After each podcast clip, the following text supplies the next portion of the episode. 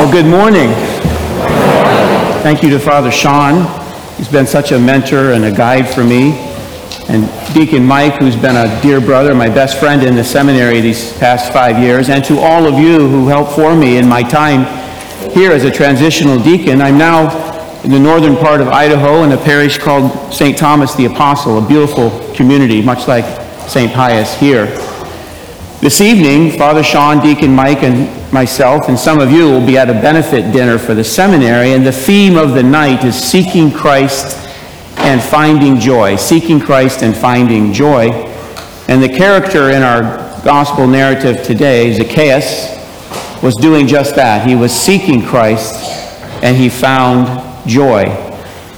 When we're in formation, as Deacon Mike and I know, we learn context of Scripture.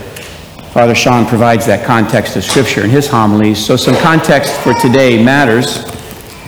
Roman forces had moved into Palestine in 63 BC. 63 BC is when Roman armies, the Ninth Legion, had taken over the province where Jericho is found. And one could, like Zacchaeus, one could then petition to become a tax collector to pay fees to the ruling Roman government. Zacchaeus is one of those. He, it's like a New York taxi medallion, he bought the right to collect taxes. And the practice was they could collect any taxes they wanted. There's a certain amount they had to return to the Roman authorities. Um, anything beyond that, they were allowed to keep. We heard in the gospel just a week ago about the Pharisee versus the tax collector standing in the synagogue. The tax collector's at the back. He doesn't even raise his eyes up to God in the synagogue because the tax collector knows how despised they are in society. And we suspect that's Zacchaeus' own assumption of himself or assessment of himself today. Zacchaeus kind of lurking at the back of the crowd. We're told he's a smaller man in stature, but he's heard about Christ. Maybe he heard the teaching of the tax collector in the synagogue. We don't know. We don't know. But Zacchaeus, having heard about Christ, is interested, he's intrigued. There's something about the story of this itinerant preacher who's running around saving people from demonic possession and treating their many, many wounds and illnesses. He's heard about this Christ. And so Zacchaeus seeks him out. He seeks him out, we're told very descriptively, he climbs a sycamore tree. Climbs a sycamore tree. And he's out on the limb and he sees Christ, and as Christ comes upon that avenue, that space along the street, he sees Zacchaeus and he says, Come down. I'm going to dine with you today. Come down. I'm going to dine with you today. And that happens. And Zacchaeus does come down and he does bring Christ into his home. We don't know the dialogue that happened, but in that moment of contact with Christ, he then makes a commitment to give up half of his wealth and to restore anyone he's harmed, to return those return the possessions to those he may have wrongly taken, and to live a life following Christ, seeking Christ, he found joy. Seeking Christ, he found joy. And that was my own experience here, going back to September of last year, a year ago, when I happened upon this beautiful campus during your parish party. And I'm wandering around, kind of on the periphery of the, periphery of the crowd like Zacchaeus, and you welcomed me here into your homes. I mean, literally into your homes. I've been to quite a few homes here and enjoyed quite a few meals. And you, more importantly, welcomed me into your lives as someone seeking Christ and finding joy. And that happened, allowing me to interact with your families in different ways, in different ministries, in different moments of encounter. Some of you have actually come to visit Coeur d'Alene to see that beautiful community and continued that relationship that was started here a year ago. And I have to tell you, that's so beautiful when that happens. That's so beautiful. So here we find ourselves in this gospel narrative, and we find it for the theme for tonight's dinner the seeking Christ and finding joy. And as Deacon Mike and I are in formation, we have a lot of imagination around what that may be. Father Sean, with his years of ministry, he knows better now. I have just an inkling of what that is.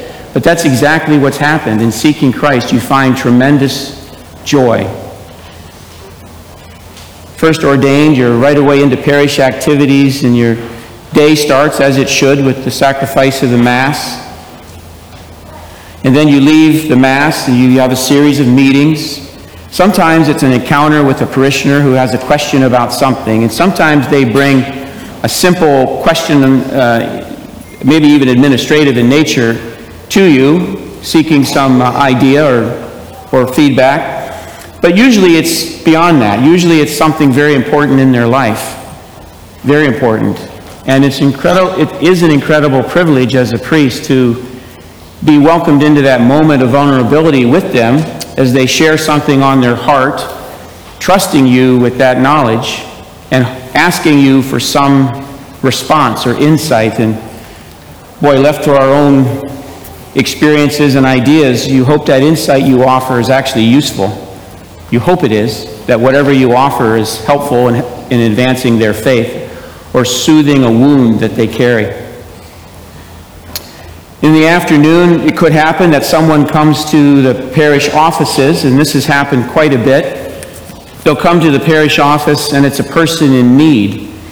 And often it's a significant need. They haven't eaten two or three days, or they're contemplating ending their life, or they're escaping an abusive relationship. These are things that happen. This is the real life of priesthood. This is beyond the textbooks in the seminary. This is the real life of priesthood. And praise God, uh, this has happened now quite a few times that I, I, know, I know it's Holy Spirit present. You'll ask the person, why are you here? I mean, why, why are you here? Because they're not a member of the parish in each case. Why are you here? They say, well, I'd ask them, why are you here? Are you Catholic? And the person responds, no, but you are, and I know you're going to help me. And we do, because that's what we do as Catholics. We respond to that moment in need. You might get a couple hours free where you're not in direct dialogue with someone. Maybe you get some dinner, eat some of that lasagna that somebody secreted into the rectory refrigerator. Be careful with that. You try to get to bed, preparing, try to prepare for the next day's Mass, and then get to bed so that you're able to engage the next day with your parishioners or all those that come seeking help, seeking Christ and looking for joy. Around 3 in the morning, you get a call, and it's the hospital, and they need you to come right now. And you go, and you enter into a space that's really hard and it could be not the passing of an elder, which itself has its difficulty. It could be the passing of a young one. It's a family traveling home from some trip, and they've been in an accident, and one of the children did not survive the crash, and the other is in ICU. And the parents look at you and say, Priest, help me. Help me seeking Christ and hoping for something, not just joy, but something. And all that stuff you learned in the seminary is very useful, but that's not enough. You have to be formed by the people you serve. And that's what you did for me and you're, you're doing now for Deacon Mike. So that you can meet with that parent, parents, the mother and the father of this young one, and they're beyond consolation at that moment because they're numb with shock. And you try to just be present for them because really it doesn't matter what you say. Just be present and love them and love them. You go from there to the next day's Mass. It's 8 a.m. You're tired. You're so tired you can't even see the missal straight. But as you're standing there, with the words of consecration and you elevate the gifts, you're saying these words of institution that have been passed down for 20 centuries, then you realize the truth. That in seeking Christ, truly, you died. In seeking Christ, you died. And you found true joy because seeking Christ and finding joy for a priest and for us as Christian means, as Paul wrote to the Galatians, it is no longer I who live, but it is Christ who lives in me. And as you're elevating the chalice and you're looking out then onto your parishioners and you see all these eyes upon the altar, they are seeking Christ and finding joy through the sacrifice of the Mass. And that's what we do here this morning. That's what we do. Seeking Christ and finding joy, like Zacchaeus and like thousands and billions of Christians have done over the centuries of our church. That's what we do as Catholics. We seek Christ and we find joy, and it's not always easy to find in the struggles of life, but joy nonetheless is there, and profoundly true here in the real presence of Christ in the Eucharist. That's what we celebrate. In a moment, we're going to call forward the many altar servers who serve so faithfully here at St. Pius. Thank you for that service. Father Sean and Deacon Mike and I will say a blessing over you.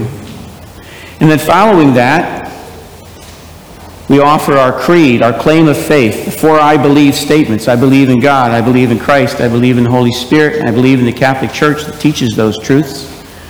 Then we offer our prayers of petition. And then together, we here this morning will consecrate the chalice that you gave me. That you gave me. And I use it every day. But it will be blessed here for the first time in the presence of Father Sean and all of you. So thank you for the privilege of seeking Christ. I definitely found him here at St. Pius. Let's go forward in faith, live in the truth, be emboldened in the nourishment of the Eucharist, and bring that real presence of Christ out into the world that is so desperately calling for that same joy in their life. God bless you all.